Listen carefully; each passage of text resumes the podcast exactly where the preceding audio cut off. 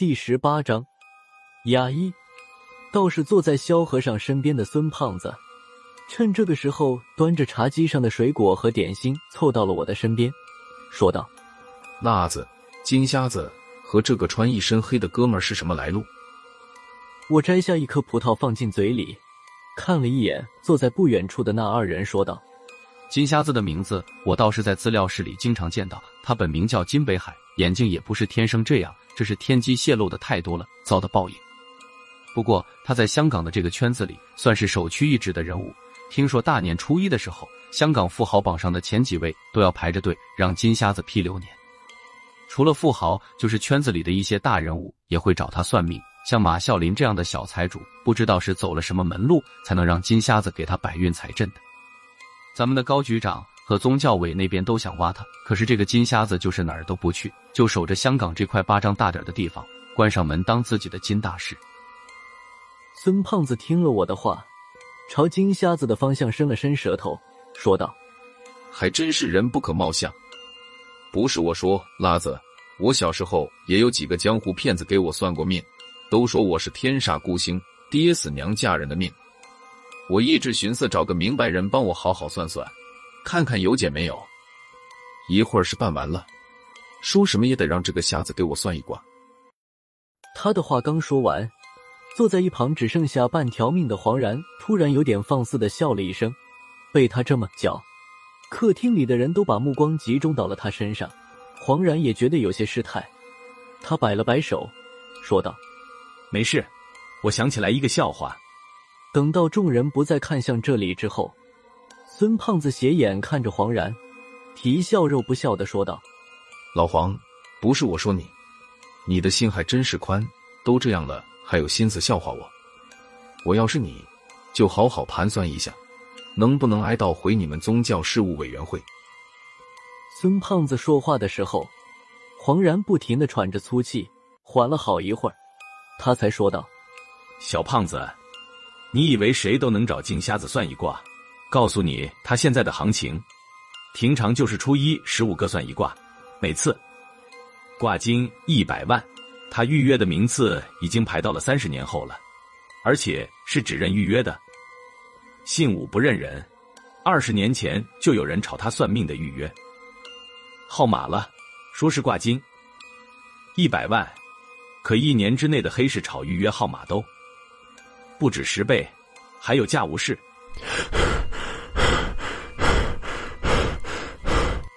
黄然说到最后，已经喘得连不上话了。喝了一杯我递过去的茶后，他总算缓了过来。而孙胖子听得已经张大了嘴巴，又连连看了金瞎子几眼，对我说道：“辣子，老黄说的是真的假的？还有炒算命名次顺序的？”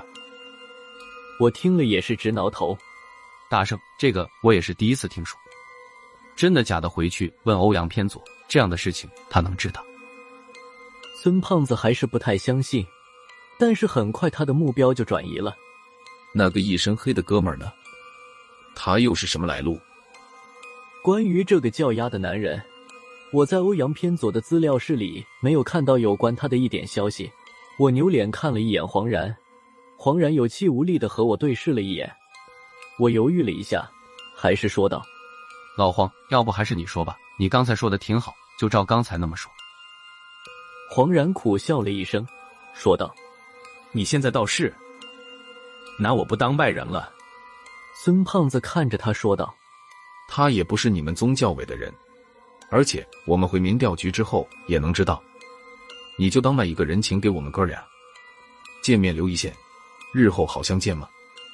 以后你要是再犯到我们民调局的手上，我们还能替你说两句好话。”黄然有些哭笑不得的看着孙胖子，深吸了一口气，有点嬉笑着说道：“好，就当是个人情了。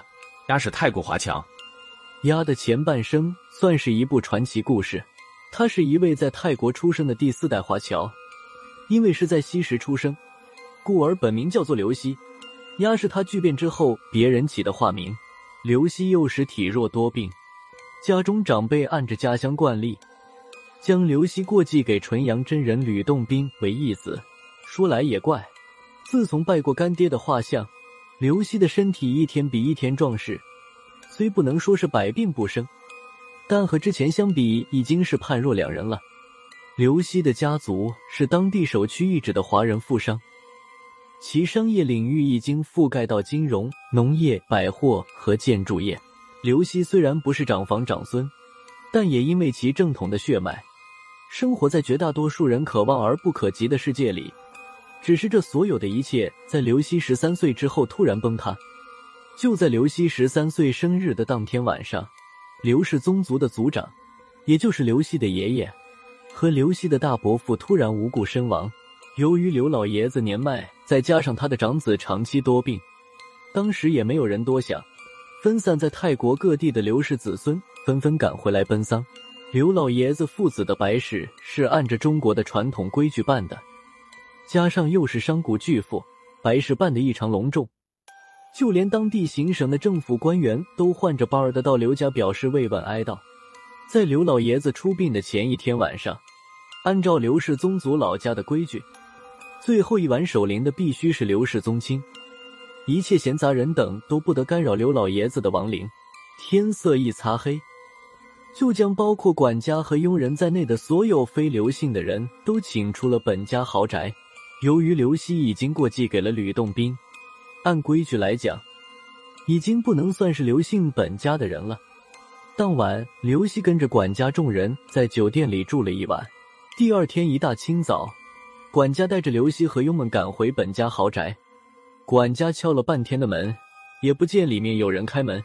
管家和刘希一起，又给刘希父母和其他的刘氏宗亲打了电话，在门口都听到里面的电话铃响了。但就是不见有人来开门，他们这才感觉到不对劲儿。这时天色已经亮了，已经陆续有送行的人赶到。万般无奈之下，管家只好打电话报了警。